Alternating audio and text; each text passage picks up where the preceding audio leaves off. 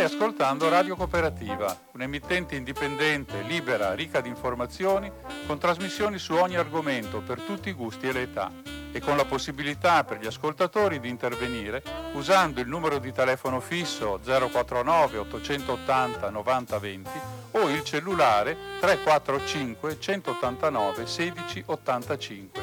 Nessuna interruzione pubblicitaria, mai, perché non dipendiamo da alcuno sponsor commerciale Radio Cooperativa si regge sul volontariato di conduttori e amministratori e soprattutto sulla generosità dei molti ascoltatori e soci che la sostengono finanziariamente. Per farlo basta collegarsi con il sito www.radiocooperativa.org che contiene tutto quello che può essere utile per contattarci e aiutarci. Oppure si può usare il bollettino postale numero 120 82 301 intestato a Informazione Cultura, via Antonio da Tempo 2, 35 131 Padova. La frequenza principale è 92,7 MHz in modulazione di frequenza. Ti aspettiamo per dirti grazie di cuore e buon ascolto.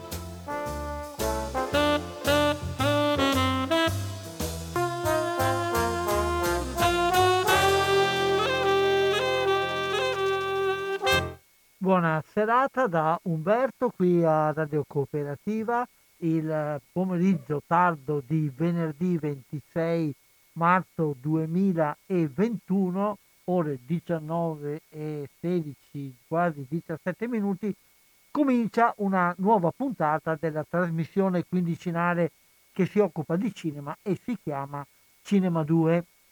Parliamo un po' di quello che capita nel mondo del cinema quando abbiamo la possibilità di sentiamo o ospitiamo delle persone che sono protagoniste di questo mondo e, e anche stasera avremo eh, qualcuno che parlerà con noi. Prima però volevo dare un po' una, una panoramica della situazione. Ormai la data di riapertura delle sale si va sempre più vedendo in lontananza. Eh, la notizia di non molto tempo fa per quanto riguarda il Veneto è che il Veneto rimane ancora in zona rossa, però eh, non pare di vedere ad un orizzonte eh, immediato la riapertura di sale, eh, non soltanto nel Veneto ma anche in Italia.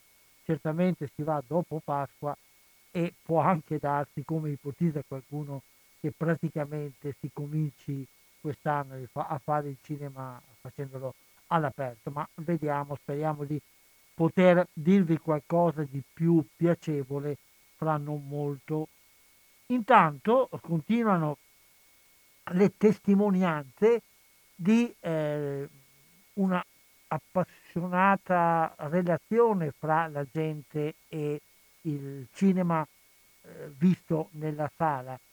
Eh, ogni tanto qualcuno fa delle, delle rilevazioni e di recente eh, verso la metà di marzo, prima della metà di marzo, è stato fatto una, eh, una serie di interviste, una ricerca, un sondaggio eh, da parte della IRST Italia ed è un sondaggio che tentava di capire un attimo qual è il rapporto fra il pubblico, la sala e le nuove modalità di vedere il cinema.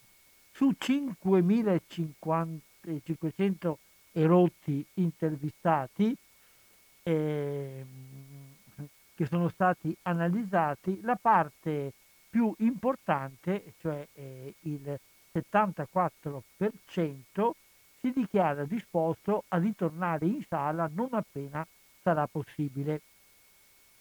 Solo il 9% dichiara di non averne bisogno. L'81% ritornerebbe subito domani se si riaprissero le sale con adeguate misure di sicurezza. A, per chi ha paura, la paura non viene dal luogo, ma dal fatto che possono non essere rispettate le norme. Quindi la maggioranza ritiene che le sale in sé, con gli opportuni provvedimenti, siano luoghi sicuri, quello che non li rende sicuri in qualche caso è il comportamento non adeguato di altri spettatori che non osservano le regole che dovrebbero aspettare soprattutto leggersi, tenere la mascherina e in qualche caso anche tenere le distanze, per, però le distanze ormai sono fissate dalle sale stesse che eh, chiudono l'accesso ai posti non utilizzabili. Questo è un po' un altro delle, dei sondaggi, un'altra delle prove del fatto che la gente continua ancora ad avere amore per il cinema visto in sala, per il quale ancora, eh, eh, ancora la sala è fonte di, uno, di una esperienza diversa. Questa esperienza diversa viene dal fatto che c'è un grande schermo che eh, favorisce una immersione nello spettacolo, cosa che con gli strumenti casalinghi anche perfezionati non è ancora possibile fare e l'altra caratteristica della sala è il fatto che eh, anche se rispettando le distanze non si è soli e si condivide la stessa cosa con, eh, con gli altri. Questo è un po' la, il risultato. Per quanto riguarda invece il rapporto con le piattaforme, vediamo, scusate, eh, no, eh, ecco, il 31% chiede che ci siano dei film che vengono fatti solo per le sale e non vengono visti contemporaneamente anche nelle piattaforme, mentre soltanto il 17% vorrebbe che, eh, desidererebbe che, come capita anche in questo tempo in vari, in vari casi, o meglio come è capitato durante la riapertura, come stava sempre più capitando negli ultimi tempi eh, alcuni eh, distributori fanno uscire contemporaneamente il film in sala e in alcune piattaforme. Questo per quanto riguarda così, la, la, fotografia della situazione, il campione è abbastanza vario, abbastanza nutrito, quindi è una testimonianza di un certo rapporto positivo fra il pubblico e il, il cinema visto in sala eh, ci sono dei movimenti per quando ci sarà la riapertura, eh, ci sono delle idee di fare qualcosa che promuova il cinema e si cominciano per ora, come possiamo dire, a mettere in campo degli strumenti di lavoro, degli arnesi e fra questi arnesi è il fatto che è stato dichiarato qualche giorno fa dal ministro che Giorgio Conte ha eh, regalato una canzone perché venga usato come colonna sonora per le future campagne che saranno messe in atto in vari modi per la riapertura delle sale.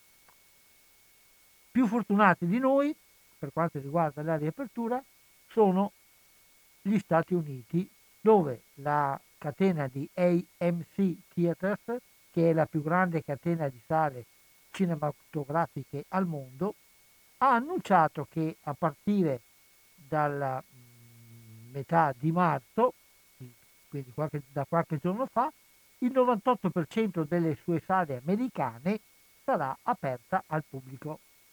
Entro il, oggi, il venerdì 26 marzo, il 99% dei cinema di questa catena negli Stati Uniti sarà aperto. In California è possibile aprire con una capienza che raggiunga il 25% degli spettatori consentiti dai posti in sala. E quindi eh, diciamo apertura con posti limitati, però apertura. E perché è possibile questa eh, riapertura? Rispondono i responsabili della catena perché gli americani vaccinano 2 milioni e mezzo di persone al giorno esattamente un anno fa, dice il responsabile, il capo, eravamo, abbiamo chiuso tutto e per me è una gioia immensa che entro la fine di questa settimana, di questo mese, il 99% delle nostre sedi negli Stati Uniti sarà riaperto e per loro c'è questa uh, fortuna.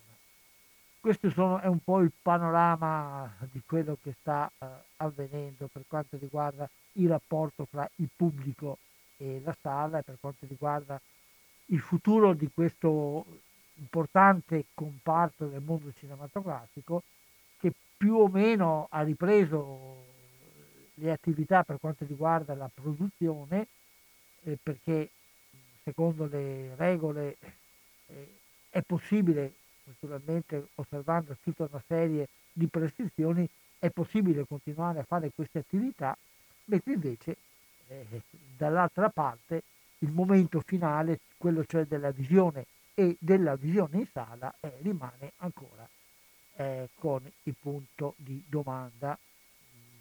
Non è il punto di domanda che riguarda la voglia e, eh, e che riguarda anche la possibilità di ritornare, il punto di domanda è sul quando e forse anche in parte sul come.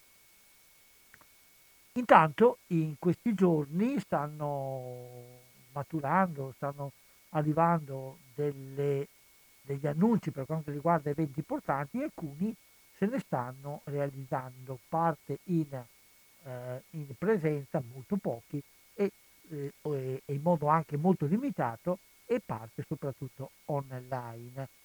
E in questi giorni, dal 22, il 22 era lunedì, dal lunedì è cominciato un appuntamento molto importante fra i festival di eh, cortometraggi, un eh, festival che ormai si è affermato ampiamente a livello internazionale ed è il cortinametraggio che, come dice il suo nome, si svolge nella capitale delle Dolomiti. Il cortinametraggio è dedicato ai corti, qui eh, il nome gioca sul, eh, sul nome della città e sulla eh, parola corto, e eh, fra, que- fra, i partecipanti selezionati per il concorso, cioè selezionati per, per, la vi- per, la vittoria dei premi, c'è anche il cortometraggio di un regista padovano, si chiama Giovanni Boscolo, il suo cortometraggio ha il titolo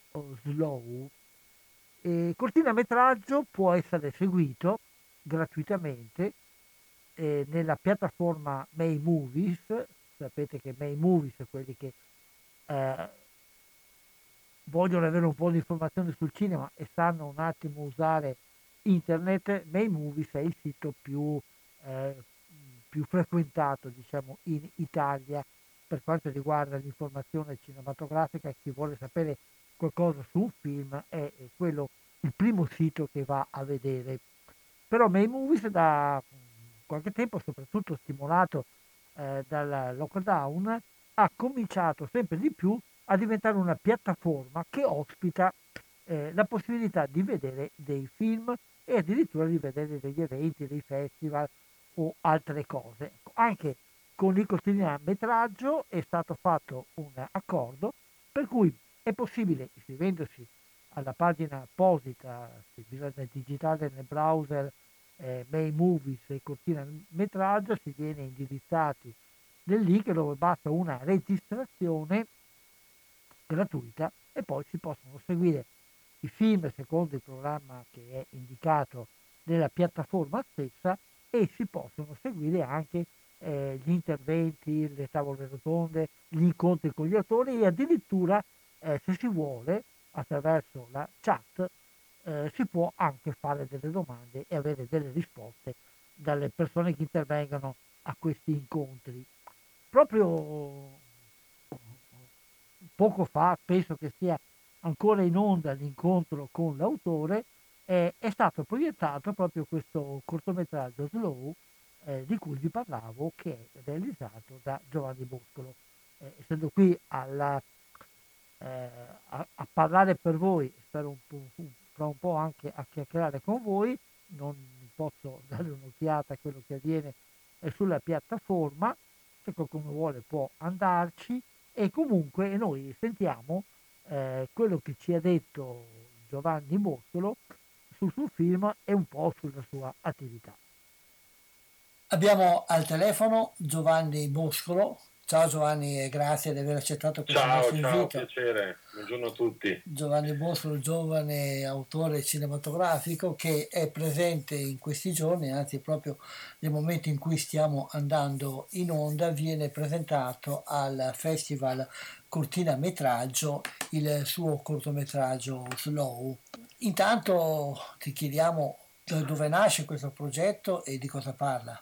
Ma allora, il progetto nasce mm, quando l'ho scritto, eh, tuttora lavoro e vivo a Roma, per cui andando tutti i giorni al lavoro insieme ai miei colleghi, eh, adesso farò un piccolo spoiler, ma insomma ci trovavamo imbottigliati costantemente nel traffico.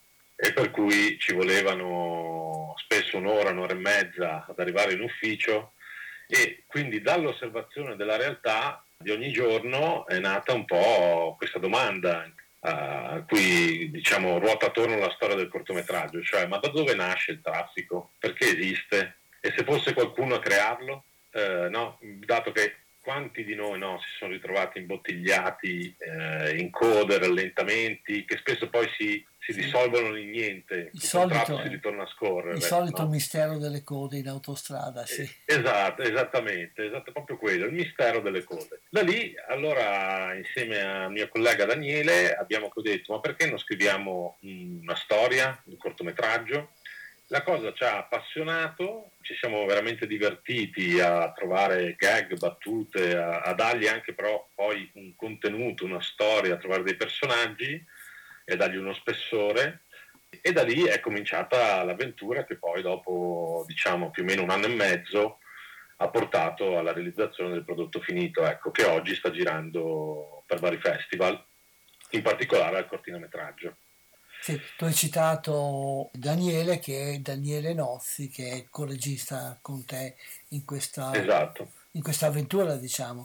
È il primo lavoro che avete fatto, che hai fatto, o c'è altro nel tuo carriera? Allora, questo è sicuramente eh, il primo cortometraggio da sceneggiatore regista. Mm, negli anni ho comunque sempre lavorato nell'ambito dell'audiovisivo, collaborando già da diversi anni con diverse agenzie, nel mondo soprattutto degli spot e dei cortometraggi e a volte, eh, soprattutto all'inizio del mio percorso formativo, eh, diciamo nella produzione in alcuni film o serie televisive, ecco, quindi con ruoli diversi. Tu hai parlato di un anno e mezzo circa, se non mi ricordo male, di lavoro. Quali sono state le maggiori difficoltà, i maggiori problemi con cui vi siete dovuti scontrare? Allora, il percorso è stato da un lato il completare la scrittura e qui è accaduta una delle cose che, la prima diciamo delle cose che ci hanno sorpreso di più, cioè l'aiuto di tantissime persone che lavorano nel settore come story editor, sceneggiatori, registi che eh, era piaciuta l'idea e che ci hanno dato una mano dandoci le loro note, eh, facendoci delle revisioni eh, alla sceneggiatura.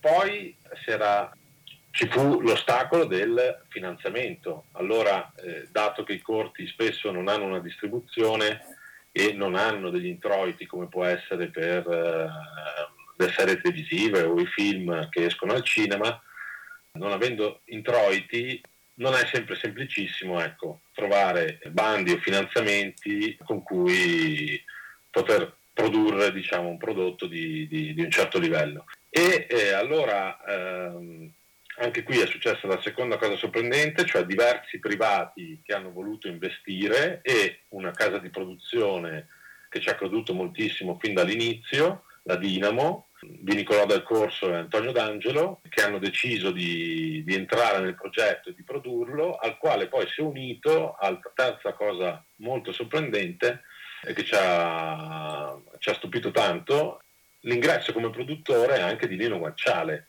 che si è innamorato del progetto e ha voluto non solo partecipare come attore, in veste d'attore, ma anche in qualità di produttore, di coproduttore insieme a Dinamo. Tutto questo chiaramente ci è voluto, ha necessitato del giusto tempo, ecco, tra incontri, conoscersi, eh, ed è stata, come dire, un, anche un imparare no? a 360 gradi dall'inizio alla fine il, il percorso di un prodotto audiovisivo di questo genere qua, ecco quindi è stato molto bello e non facile, però eh, ne siamo usciti assolutamente più contenti di prima. Ecco.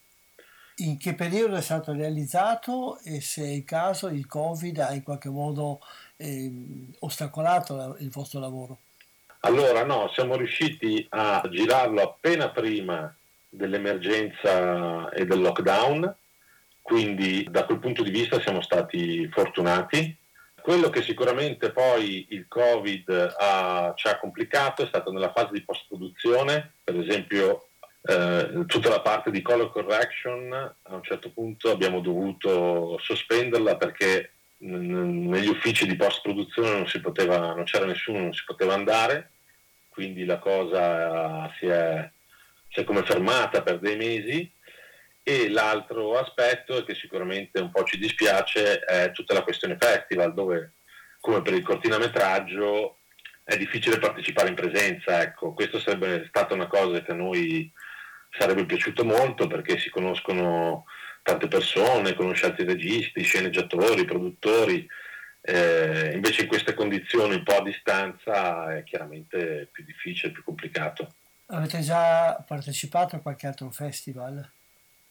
Sì, siamo già stati a altri 3-4 festival. Il primo, dove c'è stata l'anteprima assoluta, eh, è stato Alice nella città, che è il, all'interno del Festival del Cinema di Roma, e dove abbiamo anche ricevuto un premio che è stato qualche mese fa e adesso sta continuando il percorso, direi con ottimi e buoni risultati e eh, ora è il cortinometraggio, poi immagino che il percorso insomma, continuerà almeno, almeno, ancora per un anno. Ecco.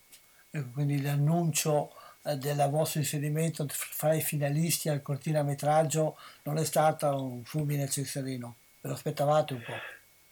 Ma guardi, in realtà, guarda, in realtà no, però è stato sicuramente una bellissima sorpresa, nel senso che è un festival eh, veramente prestigioso, veramente importante. Noi ci tenevamo ci tenevamo tantissimo ad andare al cortinometraggio e eh, essere tra i, dire, tra i finalisti è, è, veramente un onore, ecco, siamo veramente contenti. E quali altri lavori hai in cantiere o, o realizzati di, di recente? Allora, dopo il corto, adesso sono in scrittura su dei progetti che um, hanno ricevuto già qualche interesse.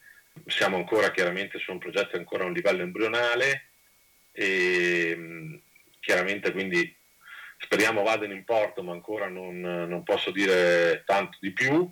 Eh, sicuramente mh, ci stiamo cimentando nella, nella scrittura e, e, stiamo provando a realizzare prodotti sia di natura di lungometraggio sia di natura seriale come una serie. Ecco, ci stiamo cimentando su questo tipo di progetti qua.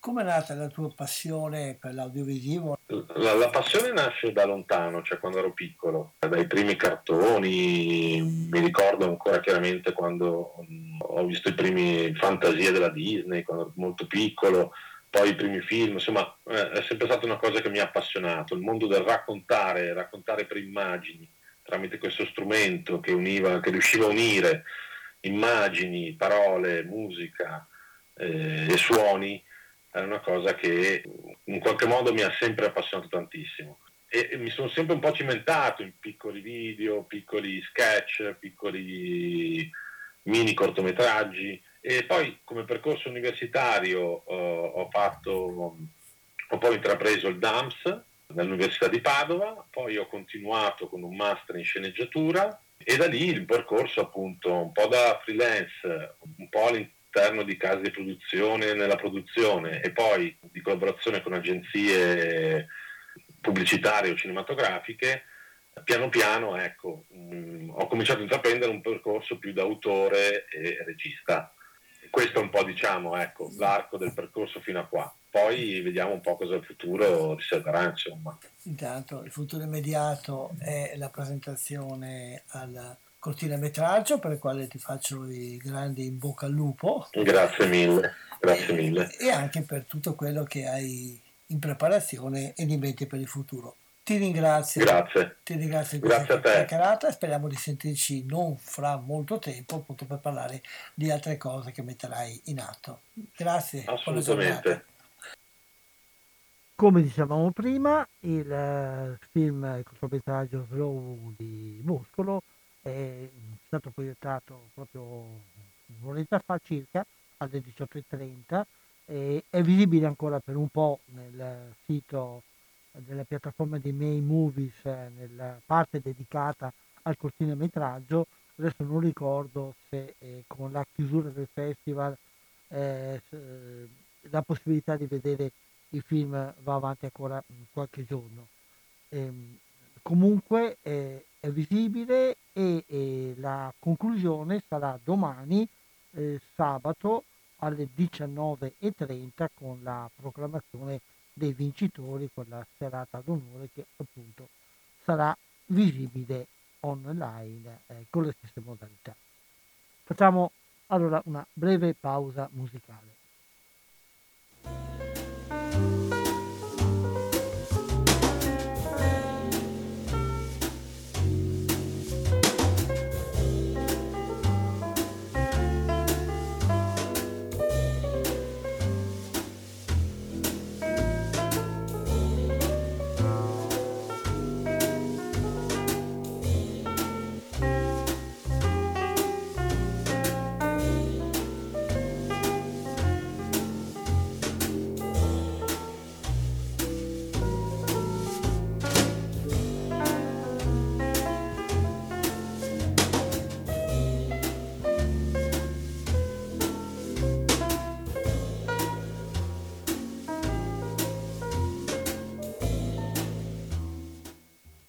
Ritorniamo in studio a Detto Cooperativa, rubrica Cinema 2 che ha appena ospitato telefonicamente eh, Giovanni Boscolo, autore del cortometraggio Slow, presentato e finalista al Festival Cortina Metraggio e ci occupiamo eh, di altro paio di possibilità di cose da vedere online ehm, che sono un po' particolari, sono legate anche al nostro territorio che sono anche di autori del nostro territorio.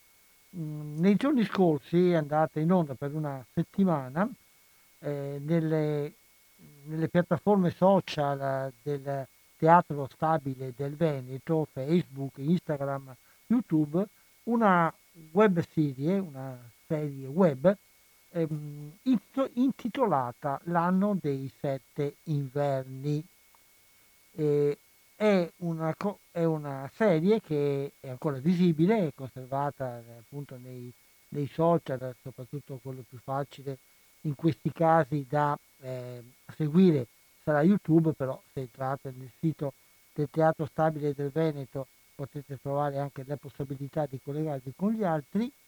E L'anno dei sette inverni è eh, una serie di brevi, eh, brevi filmati eh, realizzati da Marco Zuin da un'idea eh, eh, di uno scrittore eh, molto conosciuto, il quale eh, ha passato praticamente tutto il periodo della pandemia e quindi il periodo del lockdown in un paesetto delle Dolomiti da, dalle parti di Santa Lucia.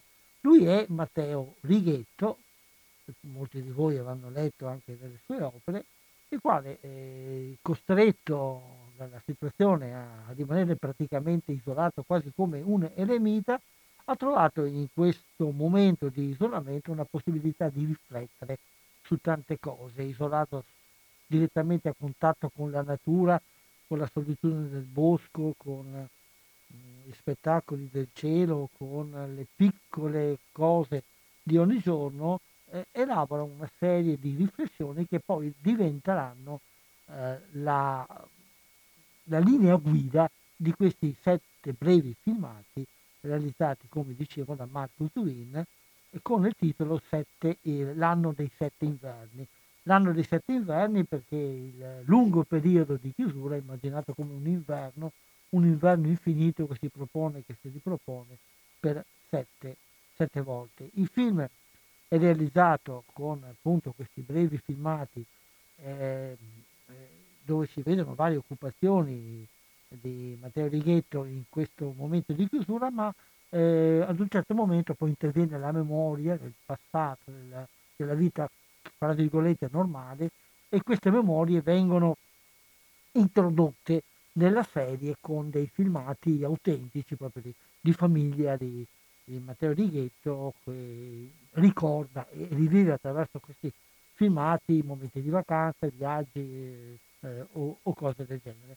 È una cosa interessante, semplice, perché si vede molto velocemente, un, ogni filmato dura sui due o tre minuti circa, quindi è una cosa eh, che, che, si può vedere, ripeto, facilmente, ma anche che invita a tutta una, una serie di riflessioni. E avevo cercato anche di, la possibilità di intervistare gli autori, però eh, non sempre è facile trovare la disponibilità eh, e il tempo che le persone che fanno altre cose eh, hanno, quindi in questo caso non è stato possibile, vediamo se in futuro eh, possiamo, eh, possiamo sentirci. Intanto in mancanza della loro voce vi faccio sentire un breve, un breve estratto di uno di questi eh, momenti. Lunghe ombre di fine inverno ci illusero sotto robusta luce, ma il cielo quando gira non lo dice al sole lo mormora all'anima matta del vento che se ne va senza frontiere. Ed eccoci, sulle spalle di un destino pigro, a intuire la voce del domani. Si spera non accada, accade. Viene la notte, ingoia luci che si fanno penombre. Al nuovo buio tutto e niente per chi è vicino e chi è più in là. Copriamoci svelti se è fatto freddo. Ancora. Un altro inverno più infido è ritornato su di noi. Tra le note che accompagnano questa produzione, alcune parole di Matteo eh, Righetto, eh, il quale dice di riscoprire l'attenzione verso le piccole cose, il silenzio, la semplicità della montagna, i ricordi di famiglia e, e dell'infanzia. Eh, l'isolamento ha suggerito parole umili, riferite alla necessità che tutti abbiamo di ristabilire un equilibrio con l'ambiente, guardando a noi stessi con una nuova consapevolezza eh, questa occasione si è rivelata una preziosa occasione per imparare da capo a cogliere e apprezzare il valore delle relazioni ancestrali tra i nostri piccoli gesti e gli elementi naturali. Il regista nota uh, alcune cose e dice che c'è un percorso parallelo al camminare del protagonista, il, eh, eh, discorso, il eh, il percorso scusate, dei ricordi. Un breve percorso visivo irrompe attraverso filmati di famiglia, il privato in forma di dotto in pellicola Super 8. Eh, questo isolamento mi ha fatto riflettere sul senso del passato e dei ricordi.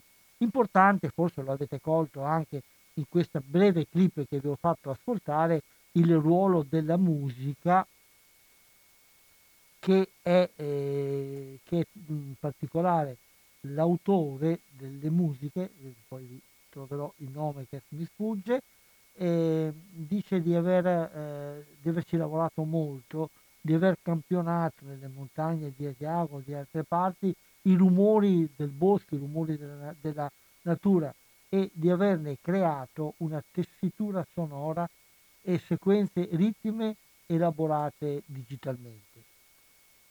Dunque, eh, scusate, il, eh, mi pare giusto dover citare anche il nome dell'autore delle musiche che è Giorgio Gobbo. Un'altra cosa che riguarda un po' il nostro territorio ed è sempre realizzato da un uh, regista uh, padovano.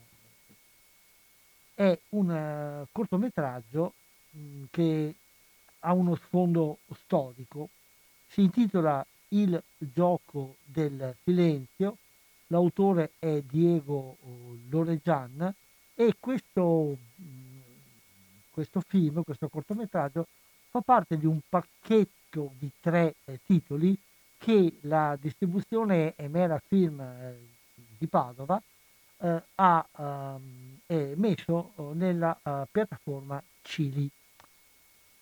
Cili CHILI, eh, per chi non lo sa, è una piattaforma tipo Netflix o altre attraverso le quali sono visibili eh, dei film on demand, cioè eh, acquistandoli e questi essendo dei cortometraggi si, si devono acquistare, ma il prezzo è veramente molto molto irrisorio.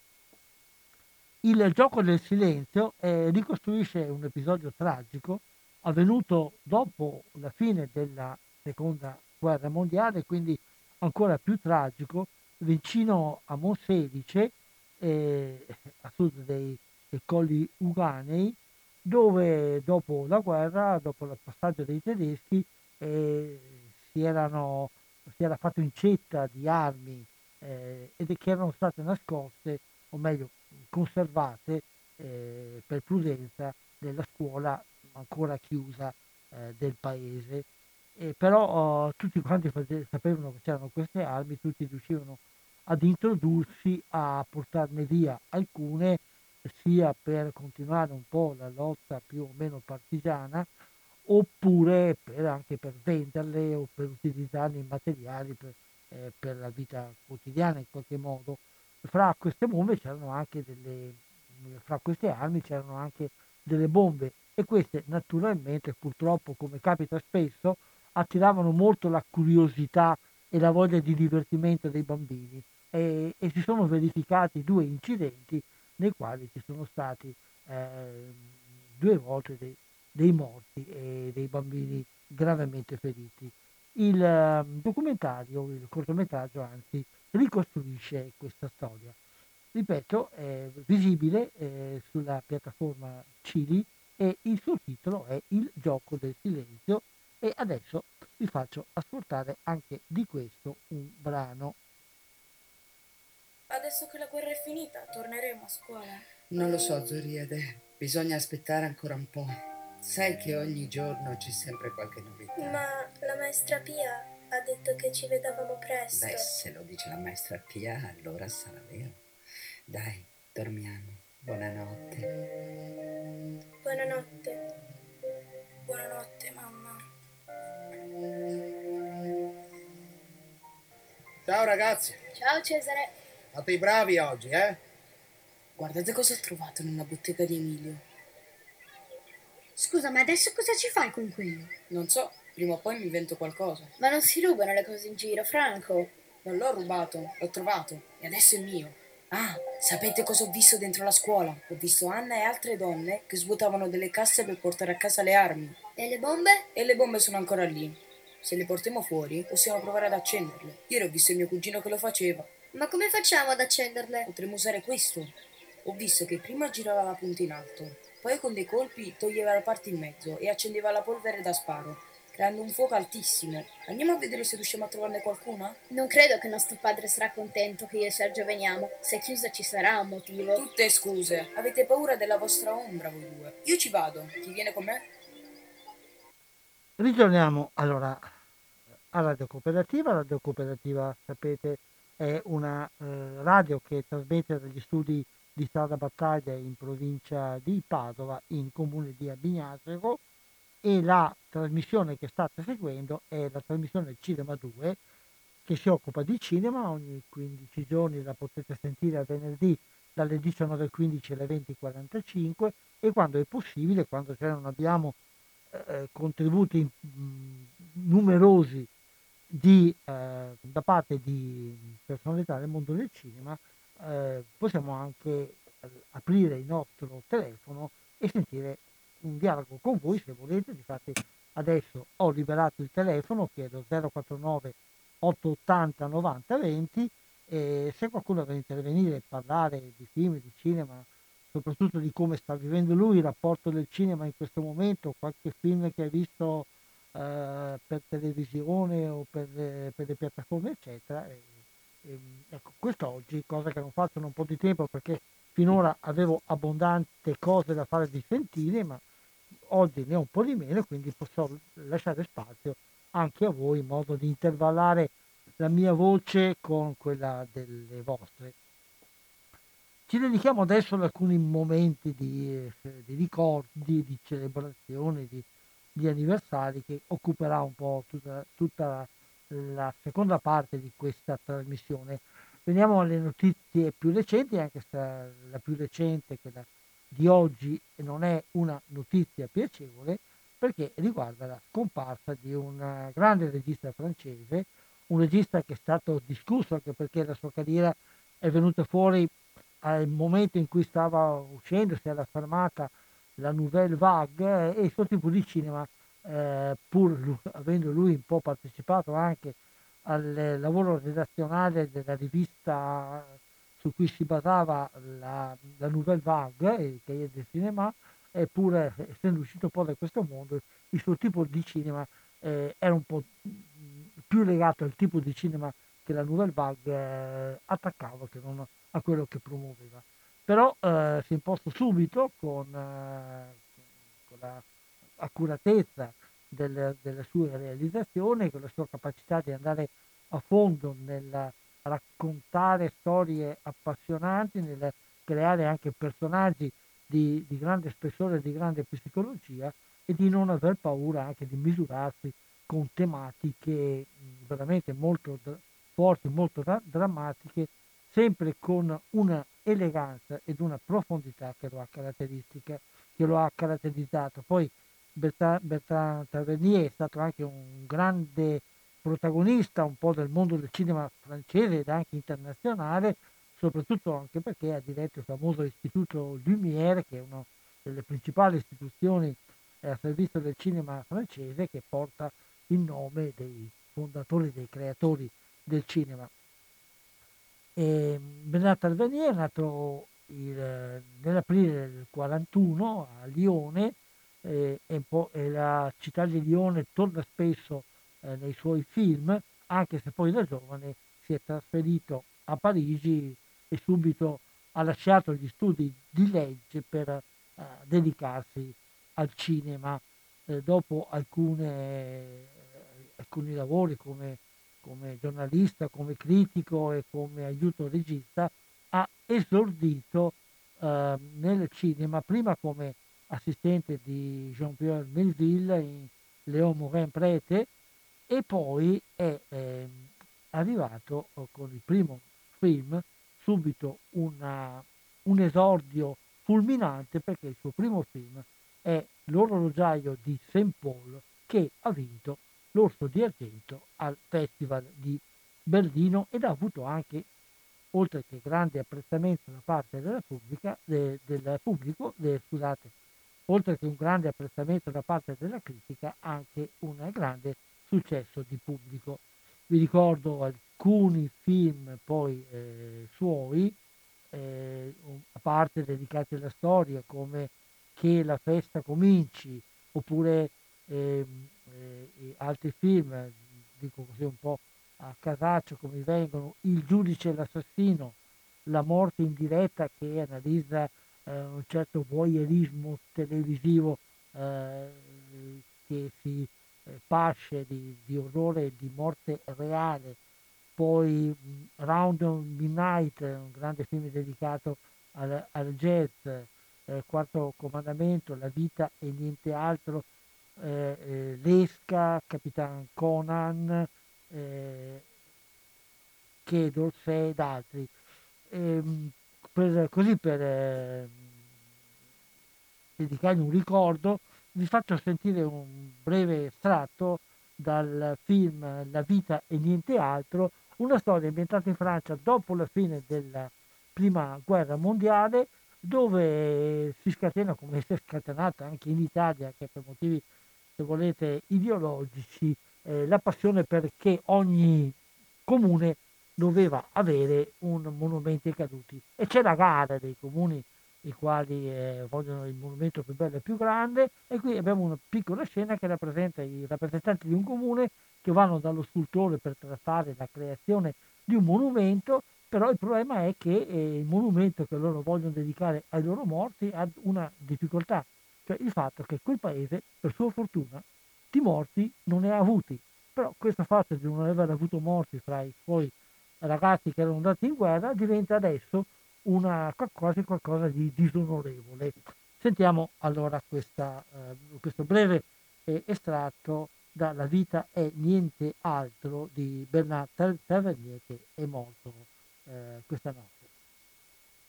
che avete davanti a voi di 2,5 metri, posso farvelo di 3 metri se volete. E, e 3? No, per questo l'ha trovato il catalogo, non mi ricordo i prezzi a memoria. Vorremmo degli obici anche, come a Bruxelles. Quattro obici. Ecco, vedete, volete anche gli obici, faccio con il marmo, la targa per incidere i nomi, eh? A Bruxelles hanno un piccolo obelisco con 36 nomi, 9 su ogni lato. Comunque ora c'è un problema perché hanno dimenticato il figlio di Lambert e devono fargli una piccola targa a parte. Ah, In totale 36. Per 906 abitanti mi sembra molti. Oh, è una buona media. Il 10% dei richiamati. E voi quanti nomi avrete? Ecco, appunto. È per questo che vogliamo vedere quello ufficiale. Sembra che conosca le persone giuste. Soprattutto il prefetto, il prefetto Blanquer. Se voleste spiegarmi, anch'io conosco qualcuno. È semplice. Nel nostro comune, la Caglie, 17 richiamati. La fortuna ha voluto che neanche un morto. Neanche uno. Ma di voto non è più una fortuna. Già sono scattati i commenti, è chiaro. E inoltre tutti hanno la precedenza su di noi. Mai un centesimo, né dal cantone, né dal dipartimento, né dal ministero. Ma il prefetto Blancar che c'entra in questa faccenda? Nella Bletterie, una grande fattoria tra noi e Survin, hanno avuto due morti. Un funzionario e il figlio più grande. Basterebbe rettificare il territorio dei comuni. Spostando la fattoria dalla nostra parte farebbe due morti per noi. Loro ne hanno più di 30. Il torto non sarebbe grande. Questo era il- in- eh, la vita e nient'altro in ricordo di Bertrand Tarvernier. Un altro, un altro ricordo, un'altra commemorazione è, è scattata qualche giorno fa, 21 marzo, che era il centesimo anniversario dalla nascita di Nino Manfredi, grande amato attore e anche in parte regista.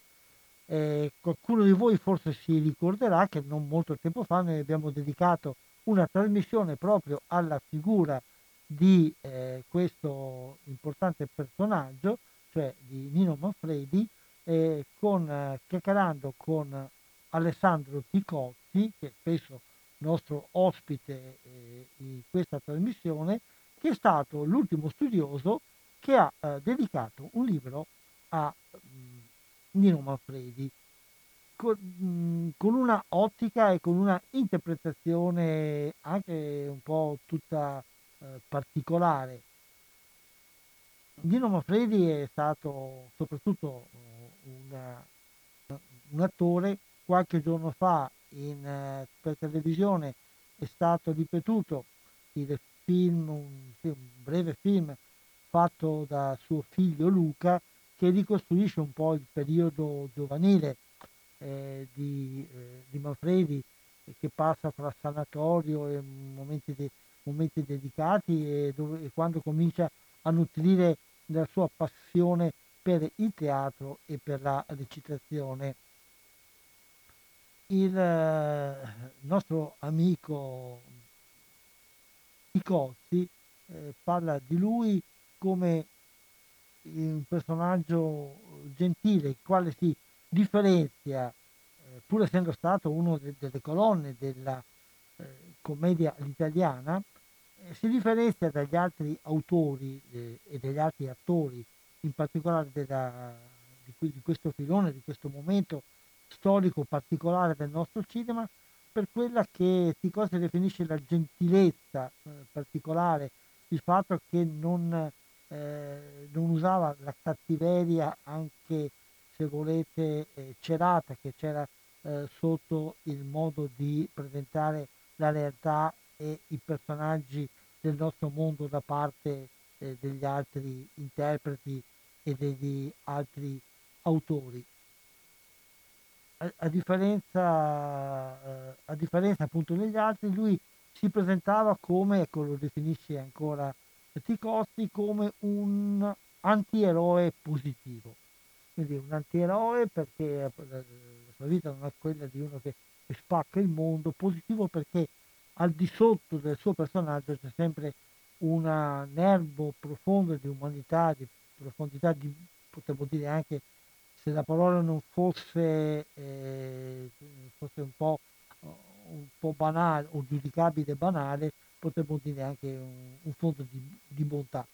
Lo ricordiamo con un film che lo vede affiancato a mm, Alberto Sordi in una improbabile, perché entra, entrambi erano e si sentono fortemente romanacci, però in una improbabile ambientazione veneziana, Venezia, la luna e tu.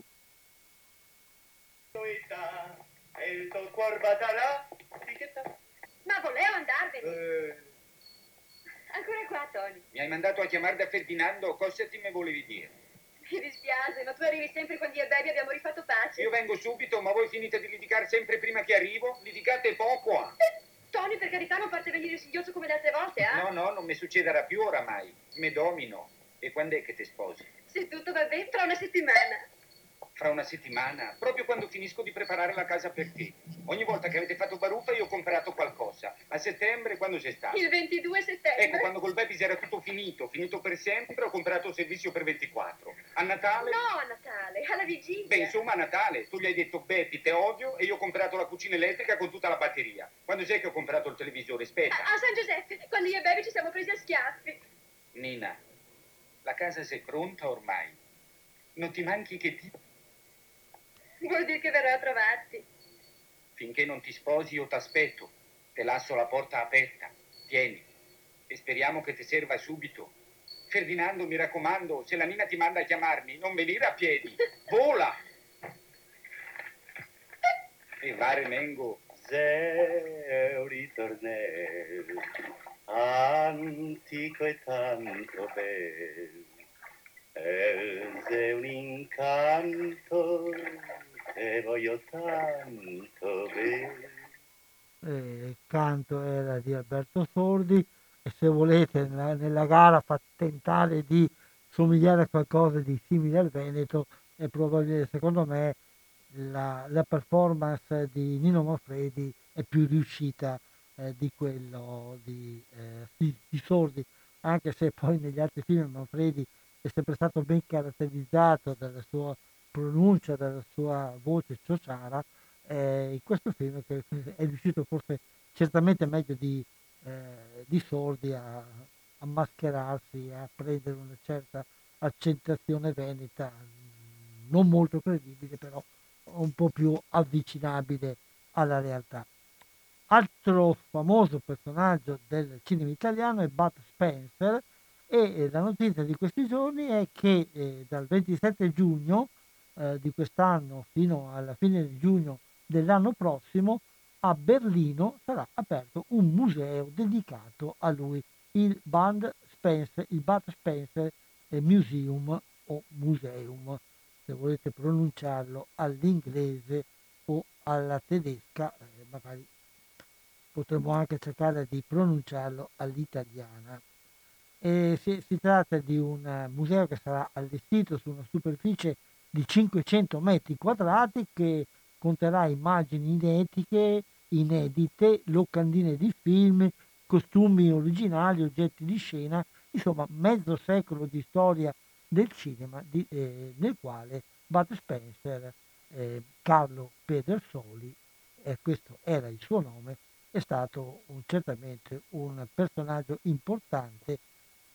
Il, progetto è realizzato dalla famiglia, ed è eh, stato presentato per la prima volta alla fine del 19 a Napoli al Palazzo Reale, però adesso l'edizione berlinese eh, promette di essere adattata in maniera nuova e, e con materiali eh, più, più consistenti.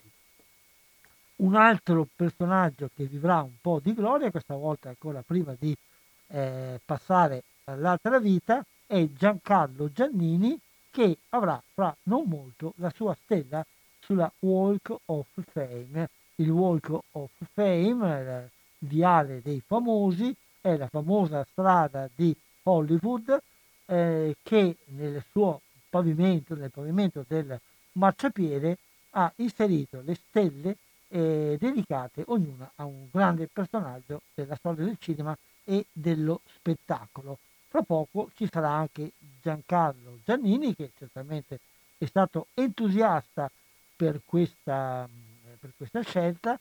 La scelta ovviamente non è fatta da chiunque, ma è fatta da un organismo appositamente creato ad Hollywood che valuta eh, l'importanza eh, dei, di certi personaggi ed ha eh, trovato in Giancarlo Giannini uno meritevole di, eh, di, avere questo onore. Chi va ad Hollywood sta che camminando per terra appunto può vedere i nomi eh, delle stelle, ognuna delle quali porta circoscritto anche il nome eh, di qualche personaggio importante.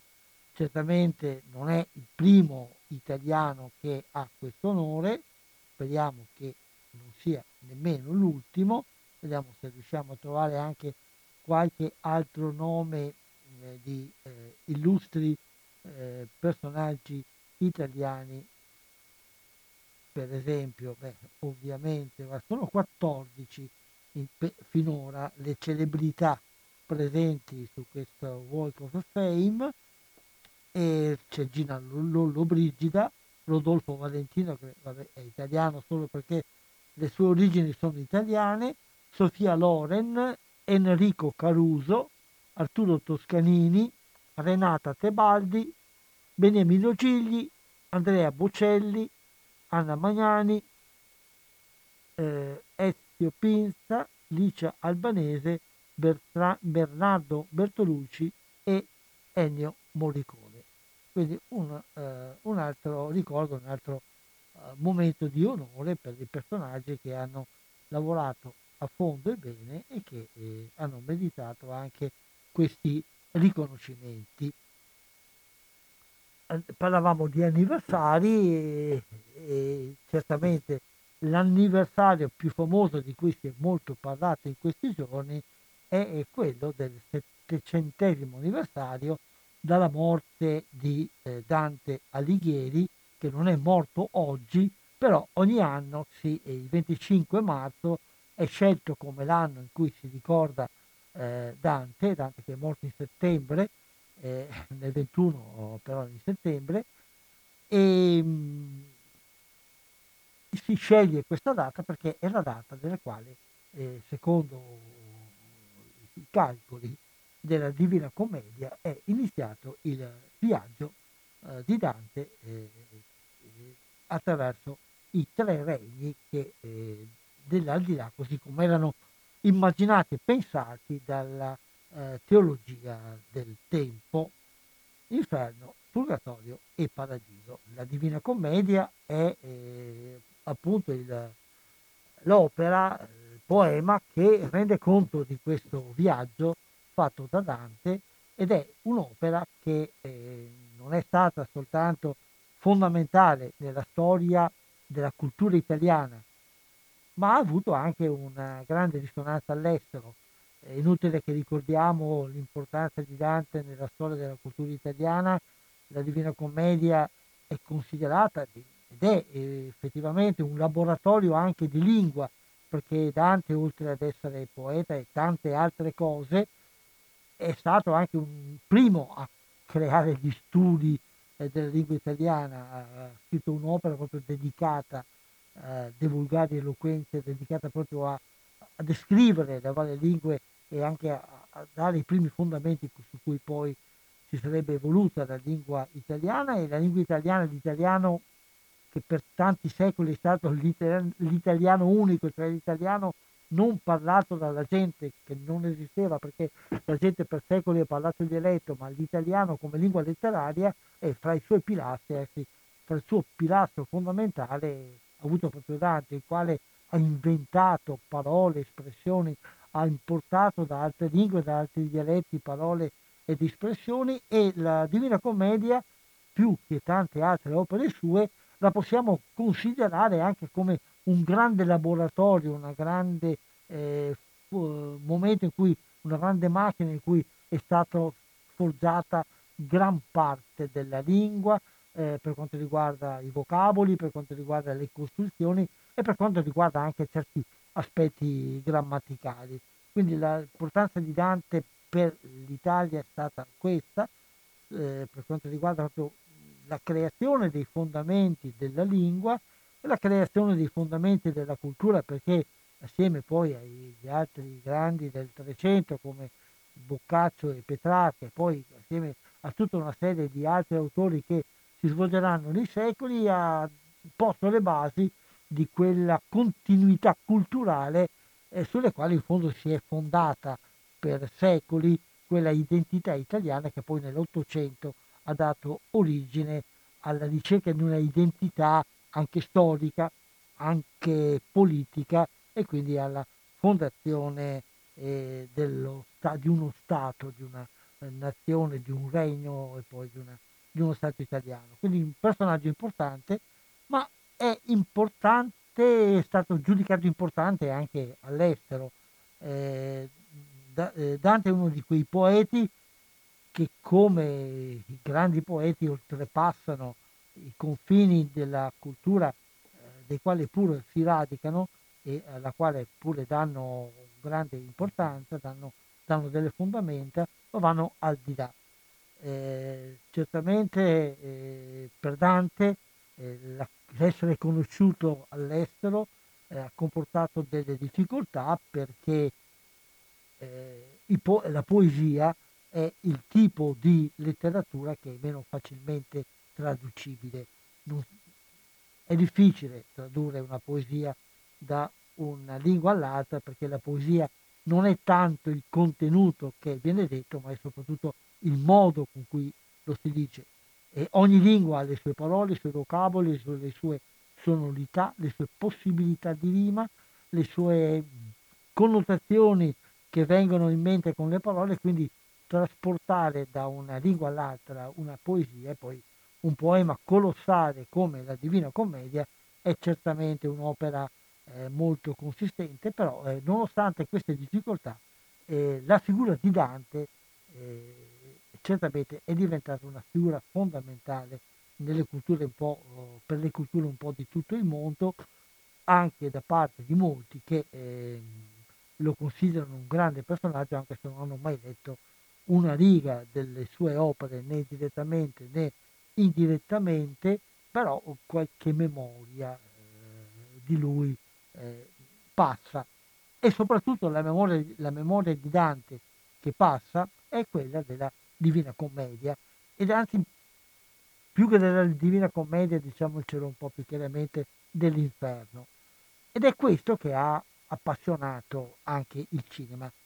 E il cinema, ecco, se voi andate a guardare nei browser Dante al cinema, cinema e Dante, cose del genere, trovate un lungo, lungo, lungo elenco di nomi, lungo, lungo elenco di titoli di vari tipi. C'è, c'è veramente un po' di tutto, ci sono film, ci sono documentari, ci sono versioni anche in carattere animato, versioni fatte con i nuovi strumenti elettronici, eh, senza contare poi tutta una serie che diventa sterminata poi di film eh, che in qualche modo si ispirano, alludono o modernizzano o attualizzano qualche aspetto, qualche parte, qualche momento, qualche personaggio o addirittura l'impalcatura narrativa intera della Divina Commedia. Quindi, eh, nonostante che eh,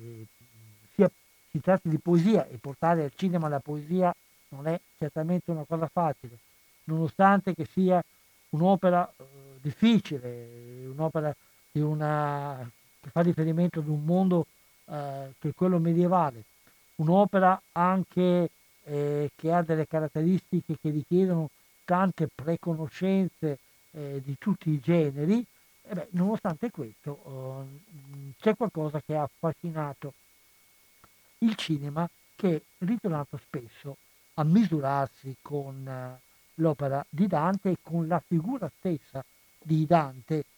Ehm, qualcuno ha parlato di Dante di celluloide, eh, ovviamente tempi di Dante non c'era il cinema, neanche ci pensava, però ecco, come capita spesso, come capita ai grandi, qualcosa di cinema c'è anche in Dante, come qualcosa di cinema c'è già nella poesia. Se volete, eh, è stata la poesia, prima ancora che il romanzo, che la prosa, a creare, con le parole ovviamente e non eh, con le immagini, a creare delle, degli strumenti, delle tecniche, diciamo, narrative rappresentative che poi il cinema ha realizzato eh, non con le parole ma con le immagini. Eh, per esempio certe cose come l'inquadratura, cioè definire un campo, eh, passare dal lontano a vicino, quindi la carrellata o la zoomata eh, come volete, eh, creare mondi fantasiosi, eh, gli effetti speciali in fondo, mh, accompagnare le azioni con il commento di qualcuno che è la voce fuori, di fuori campo, con tutte cose a cui il cinema ci ha abituato, ma molto prima lo aveva già fatto la letteratura, in modo particolare, particolare lo aveva fatto anche la poesia e lo ha fatto in modo abbondante Dante nella sua Divina Commedia soprattutto, ma non soltanto nella Divina Commedia. Ed è certamente la Divina Commedia una dell'opera che si è maggiormente imposta uh, all'inizio uh, del cinema. Una delle prime cose con cui il cinema si è dovuto, si è dovuto misurare è stato quello di fare un salto, diciamo, di maturità, di passare dalla fase iniziale in cui era una, una curiosità tecnologica, se volete, o, molto spesso un fenomeno da baraccone riservato un po' al popolino, il quale con pochi soldi eh, vedeva delle cose fantastiche così per quel tempo, delle cose eh, incredibili, e ad un certo momento però il cinema ha voluto, eh, ha voluto, ha dovuto misurarsi con la necessità di crescere e di, di diventare uno strumento che proponeva qualcosa di solito. Eh, un filone del cinema ha risolto questo problema con il dare contenuti eh, di realtà, cioè di documentare la realtà, altri invece lo hanno risolto cercando di portare al pubblico con il cinema dei contenuti di carattere culturale, di quella cultura alta che si esprimeva proprio nelle tradizionali modalità di eh, contatti culturali, di espressione culturale, eh, la letteratura, il teatro in modo particolare. Quindi eh, nascono presto, eh, non molto tempo dopo la nascita del cinema, eh, nascono presto dei film che eh, tentano di trasportare mh, cinematograficamente alcuni episodi, alcuni momenti di importanti opere letterarie e questo è eh, avvenuto oh, anche per la Divina Commedia che è stata presa di mira. E possiamo mh, articolare in tre momenti, eh, il, tre momenti, tre aspetti, diciamo, il rapporto fra il cinema e, la, eh, e Dante Alighieri, ehm, dei film che si sono concentrati, questi sono i primi anche perché erano i più facili, a raccontare la storia di alcuni personaggi o a raccontare alcuni episodi importanti eh, e entrati un po' nella consapevolezza comune raccontati da Dante, altri che hanno cercato di ricostruire in qualche modo l'arco generale della Divina Commedia, eh, eh, concentrandosi soprattutto, ma non solo, nel, eh, eh, nell'inferno, ovviamente è quello più ricco di suggestioni narrative anche facilmente recepibili. Un altro settore eh, di questo rapporto fra il cinema e Dante è, è, un tipo di film che si sono dedicati alla vita o, al, eh, o a ricostruire ed approfondire l'opera di Dante. Qui troviamo biografie, ma troviamo anche documentari, cose del genere. E poi ci sarebbe un quarto filone dei film che si sono più o meno vagamente o più o meno strettamente ispirati, però raccontando storie diverse e con finalità completamente diverse, però si sono ispirate a qualche parte oppure anche a, a, a cose importanti della Divina Commedia e vedete che se riusciremo ad, a, a, parlarne troveremo delle parentele che apparentemente sono, eh, non sono immediate. E cominciamo a vedere i personaggi perché per prima, per prima cosa il cinema si è eh, riversato a um, fare la storia di alcuni eh, personaggi famosi. Sono i personaggi più famosi della, eh, della, Divina Commedia, in particolare dell'Inferno, quelli che più o meno ai miei tempi almeno tutti quanti abbiamo studiato, abbiamo letto a scuola, cioè Francesca da Rimini, quindi Paolo e Francesca, il conte Ugolino, la Pia di Tolomei, ecco questi sono i personaggi che hanno maggiormente sollecitato gli autori. E mh, com- cominciamo da presto oh, a- ad occuparci di queste cose perché già nel 1907 eh, bisogna andare in, eh, in Inghilterra un, un, docu- un, cortometraggio si direbbe oggi di 16 minuti che però insomma, per quel tempo non era poi pochissimo eh, ricostruisce la storia di Francesca da Rimini però più che avere l'occhio sulla Divina Commedia di Dante aveva l'occhio a, alla trasposizione, al racconto di questa vicenda fatta, eh, fatto da Gabriele D'Annunzio e l'occhio invece di pittorico era ehm, riversato attento alle, ai quadri eh, di Rossetti, il famoso pittore eh, inglese. Poi eh, l'anno seguente, siamo nel, nel, 200, nel 1900 e 8 abbiamo ancora un film, eh, questa volta eh, francese, sempre che racconta la storia di Francesca da Rimini. Eh, siamo sempre ovviamente nell'epoca del muto. Nel 1909, eh, dopo che nel 1908 scusate, abbiamo la prima esperienza italiana diretta da Mario Maré, e eh, l'anno dopo una cosa più consistente eh, diretto da Ugo Folena che però è importante perché appare per la prima volta quella che poi diventerà la prima grande star del cinema italiano, una allora giovanissima Francesca Bertini nella eh, parte proprio di eh, Francesca. Poi, eh, sempre sul tema, abbiamo un film questa volta eh, intitolato non banalmente col nome della protagonista, ma con uno dei versi più famosi eh, del racconto oh, dantesco, Amor nullo amato, la bocca mi baciò tutto tremante. È una storia che soprattutto insiste sulla eh, parte passionale e amorosa. Siamo sempre eh, nell'epoca del muto, eh, per eh, trovare invece un film parlato, dobbiamo rifarci, siamo già nel 49, ad uno dei grandi protagonisti della scena cinematografica italiana, grande eh, regista di successo popolare, Raffaele, Raffaele, scusate, Raffaello Matarazzo, il regista del grande film eh, melodrammatico di successo Catene, il quale nel 1949 appunto eh, parla, eh, racconta la storia di Paolo e Francesca. E se non erro, se non erro dovrei avere il trailer, un momento che mi pare di averlo, sì, di averlo eh, registrato ed allora vi faccio sentire un pezzettino di questo film di Matarazzo su Paolo e Francesca. L'eccellentissimo signore di Rimini, nell'intento di porre fine ad un conflitto atroce ed in virtù del bene comune di entrambe le signorie, offre un patto di alleanza per 30 anni.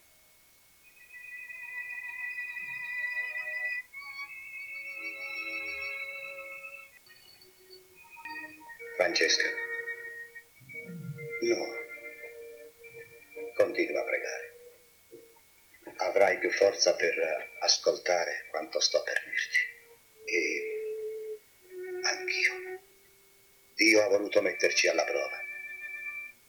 I messi del Signore di Rimini hanno dettato le condizioni della pace. Non sono dure che per me e per te. Il Malatesta toglierà l'assedio e stringerà con noi un'alleanza senza limiti di tempo, ma ad un patto.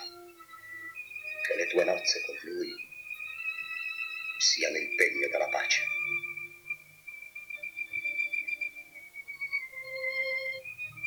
Le mie nozze, padre. Sì. Con un nostro nemico.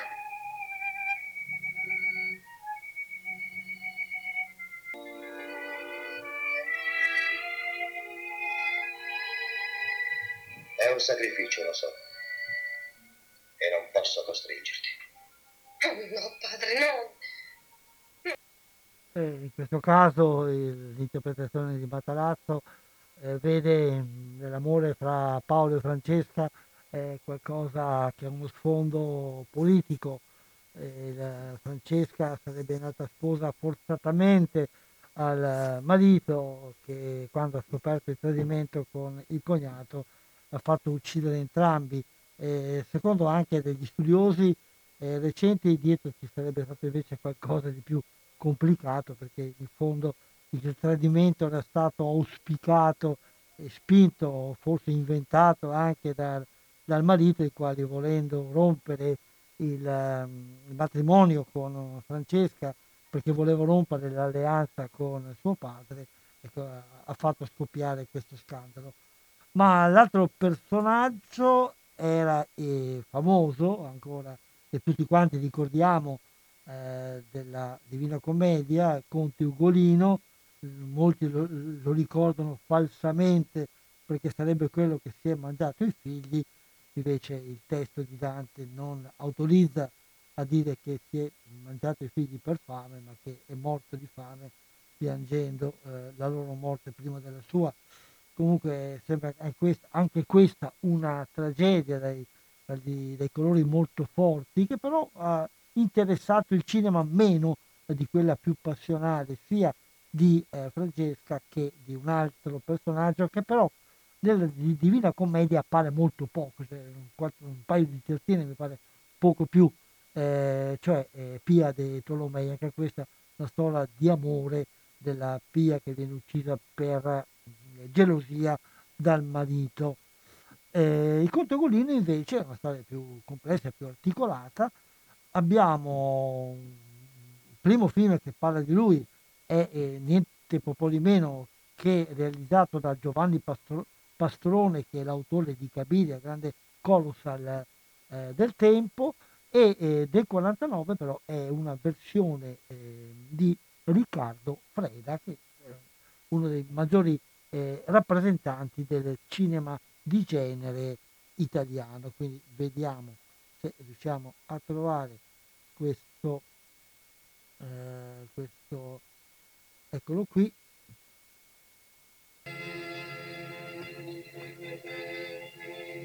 Il soggetto lo leggete su Chuck. Siamo nei teatri della Palatino a Roma, quantunque la scena si svolga a Pisa. Regista è Freda, che salta i secoli e sposta personaggi del 200. E questo è l'arcivescovo Ruggeri, Peter Trenk. Ma adesso il conte stesso vi dirà perché sia tal vicino. Nella scena del processo, durante questo lungo e bene inquadrato carrello che centra o pizzica, come si dice in gergo, l'aula costruita dall'architetto Bocciani. Ugolino è Ninchi e ormai ha raggiunto la cattedra del bianco San Sigismondo, che è Luigi Pavese. Il conte volge il capo, solleva la bocca, ma non ancora dal fiero pasto. Il litigio non è nel copione. Lasciami la sigaretta. Farei la fine del conte Ugolino. E questo non era, come avete capito, un trailer o una clip del film, ma era un servizio eh, cine- di cinegiornale che f- rendeva conto della lavorazione eh, di questo film e pareva interessante anche presentare questa, così, questa lettura eh, storica, cronachistica.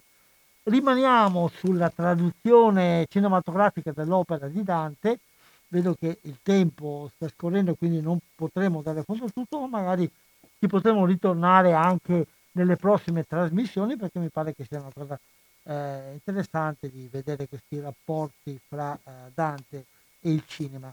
Qui abbiamo visto appunto alcuni esempi di film dedicati ad alcuni personaggi che poi sono praticamente due, due tre, quelli che hanno maggiormente trovato, eh, trovato sponda nelle, nell'opera cinematografica, invece poi ci sono quelli che hanno tentato di ricostruire eh, o l'inferno o tutto il cammino di Dante. E in queste cose, forse l'opera, o meglio, la serie di opere più interessante è, è quella di un regista di italiano e, e sudamericano, se non ricordo bene se fosse argentino mi pare, che è eh, Acosta o Acosta, eh, il quale eh, ha dedicato praticamente un po' tutta la, sta dedicando eh, tutta la sua vita e tutta la sua opera proprio a, a portare al cinema eh, Dante, l'opera di Dante di cui eh, si è appassionato. Ha eh, messo in piedi una colossale proprio versione dei, delle tre cantiche della Divina Commedia, tut, quindi tutto il viaggio di Dante, utilizzando una serie di eh, varie strumentazioni, di vari eh, trucchi, eh, cose digitali, ehm, fotografie, quadri, interventi di personaggi, insomma un'opera eh, veramente colossale della quale è uscita soltanto la prima parte dedicata all'inferno, anche se tutte le altre due parti sono girate, è girato anche il Purgatorio ed è girato anche il Paradiso.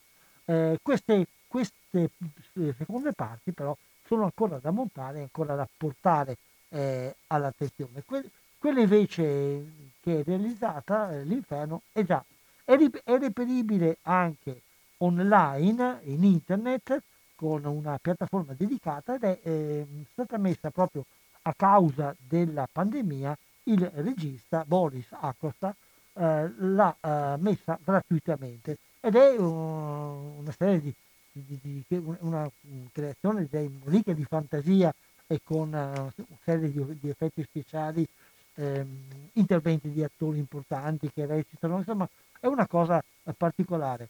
Però eh, quest, l'enorme materiale che Acosta ha messo assieme lo ha utilizzato anche per fare altre versioni, eh, piccoli momenti dell'inferno, eh, una versione addirittura una sintesi di alcuni momenti importanti dell'inferno fatta con eh, l'animazione e tra l'altro eh, l'animazione dell'inferno del, e della Divina Commedia ha avuto anche eh, diverse eh, diverse sperimentazioni. È una cosa che, che è importante, soprattutto è importante, eh, o meglio, è piacevole, diciamo, osservare e constatare la passione di questo personaggio che ha dedicato la sua vita un po' a portare al cinema, e non tanto al cinema, ma a portare alla gente, diffondere alla gente la figura eh, di Dante.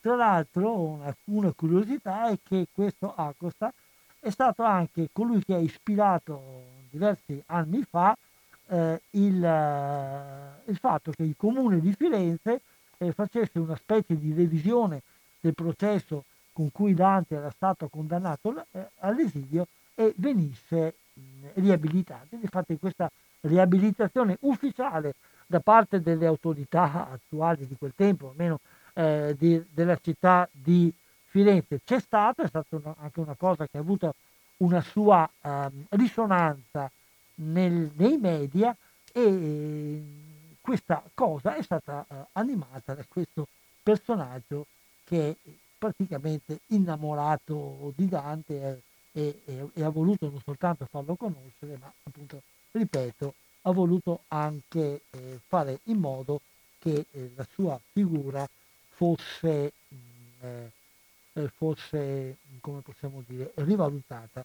Un'altra cosa eh, che vi faccio sentire è invece quella di un'opera sperimentale, altamente sperimentale, che ricostruisce il viaggio della Divina Commedia, però in una maniera particolare. Il Paradinferno, il Paradiso, eh, il Purgatorio sono tre momenti che chiamano, uh, che chiamano in causa non soltanto eh, quello che c'è dietro a, a, Dante, ma chiamano in causa anche il presente, noi stessi. Eh, è un'opera eh, costruita in maniera strana e si serve anche della lettura di alcuni personaggi, eh, fra i quali c'è anche ehm, Roberto Benigni, che come sapete è uno di quelli che maggiormente hanno eh, rappresentato la lettura della Divina Commedia. E vi faccio sentire allora questo piccolo, un piccolo brano, se riesco a ritrovarlo, un momento. Eh, dovete, dovrebbe essere questo. No, no non lo trovo. Eh, allora passiamo ad altro. Scorro un attimo, mi do ancora una possibilità. E una possibilità non lo trovo. Vi faccio sentire un'altra cosa, sempre di lettura. E siamo entrati in lettura, ma qui non è proprio cinema, ma è eh, riproduzione eh, di famose letture, quelle, quelle di, quella di Benigni, ma poi ce ne sono altre, quelle di Carmelo, di Carmelo Bene, poi c'è quella radiofonica, soprattutto di Vittorio Sermonti, e quella che eh, sta andando in onda anche adesso su Rai 5 di una uh, attrice che per la prima volta una, eh, fa una lettura integrale della Divina Commedia. Eh, però per concludere, visto che siamo alla fine, eh, andiamo un po' fuori dalla, mh, mm, dai film eh, che riproducono eh, e andiamo su quelli che in qualche modo si ispirano alla Divina Commedia. Ehm, ne parleremo magari più avanti, ecco, magari nelle prossime trasmissioni dedicheremo uno spazietto, eh, se abbiamo tempo, alle, così, a rivisitare di nuovo il viaggio del, del cinema nella foresta oscura di Dante, ma eh, certamente eh, ve lo ricorderete però che eh, Dante mh, ha creato anche delle cose che vanno molto lontane fra di loro. La cosa più gustosa con la quale vorrei concludere questa chiacchierata di oggi è eh, eh, un film eh, di Totò, Totò all'inferno eh, ci sono tre film che vengono eh, citati, eh, di, tre film di Totò che vengono citati come qualcosa che fa riferimento alla Divina Commedia e comunque all'opera di Dante. C'è questo film, eh, all'inferno, c'è 47 morto che parla e poi ce n'è un altro che adesso, che adesso mi sfugge. Eh, qui la Divina Commedia certamente è soltanto un'ispirazione, però il, l'inferno nel quale finisce Totò è, ha delle ricostruzioni scenografiche ed anche dei personaggi che fanno chiaramente riferimento in maniera molto bonale e molto comica alla, mm, alle, ai personaggi e agli sfondi dell'inferno dantesco. E vi lascio con eh, questa registrazione di un, eh, di un momento della, del film Totò all'inferno, che un, un, si suicida eh, e finisce all'inferno, si suicida per debiti, finisce all'inferno, poi dall'inferno ha tutta una serie di, eh, di vicissitudini molto complicate, eh, di, di baruffe con i diavoli, con con Satana e cose del genere. Eh, 47 Morto che parla invece è un film nel quale eh, lui è vittima eh, di uno scherzo un, un, po' interessato da parte degli altri che gli fanno credere di aver bevuto del veleno, lui si risveglia e si trova in un inferno finto creato da degli attori che in fondo gli vogliono spiegare del denaro. Ma eh, visto che il tempo sta per passando, eh, sta per passare e vi saluto eh, vi ringrazio di, dell'ascolto, vi do l'appuntamento tra 15 giorni qui su Radio Cooperativa alle 19.15 con Cinema 2 e vi saluto lasciandovi all'ascolto di eh, un breve pezzo di eh, Totò all'inferno. Oh, siamo già arrivati? Così presto? Eh? Ah, ah, tu, arrivederci e grazie. Come? Vai via così? Ma come vado via così? L'opolo te l'ho dato, no? Sì, ma il supplemento? Un momento, Don Caro. Il signore Napoletani, amico mio. Qui, Pacifico. Come sta? Eh, non c'è male. E da quanto tempo stai qua? Eh, io sono vent'anni che sto Già, già, è vero, tu moristi vent'anni fa, ma mi ricordo. Io venni pure al tuo funerale. Le risate quel giorno. E tu quando sei arrivato? Adesso. E come ti trovi qua? Eh, la verità, ero stanco della vita e mi sono suicidato. E quando ti sei ammazzato? Oggi. Sono morto di giornata, morto fresco, sì. Eh, ma chi te l'ha fatto fare? Ma perché qui non ci sta bene? No, non è che... Anche non è meglio a pregare, il signore Napoletani, amico mio. Vai a voi, anime brave! Ma che anime brave, anime brave, noi siamo amici da vivere. Dunque Pacifico, tu mi devi aggiornare. Chissà, io sono nuovo dell'ambiente, ma che le cose qui forse non vanno come dovrebbero andare. Caro Pacifico, se avessi immaginato che le cose all'inferno andavano così, non mi sarei ammazzato. Sarei morto di morte naturale. Ecco. Ah, non ti preoccupare che noi napoletani ci facciamo rispettare. Qui c'è una colonia fortissima di napoletani. Sì. E siamo attrezzatissimi. Veramente. Però la direzione non ci dà tutti quegli aiuti che noi vorremmo. Quelli pensano più ai gironi del nord.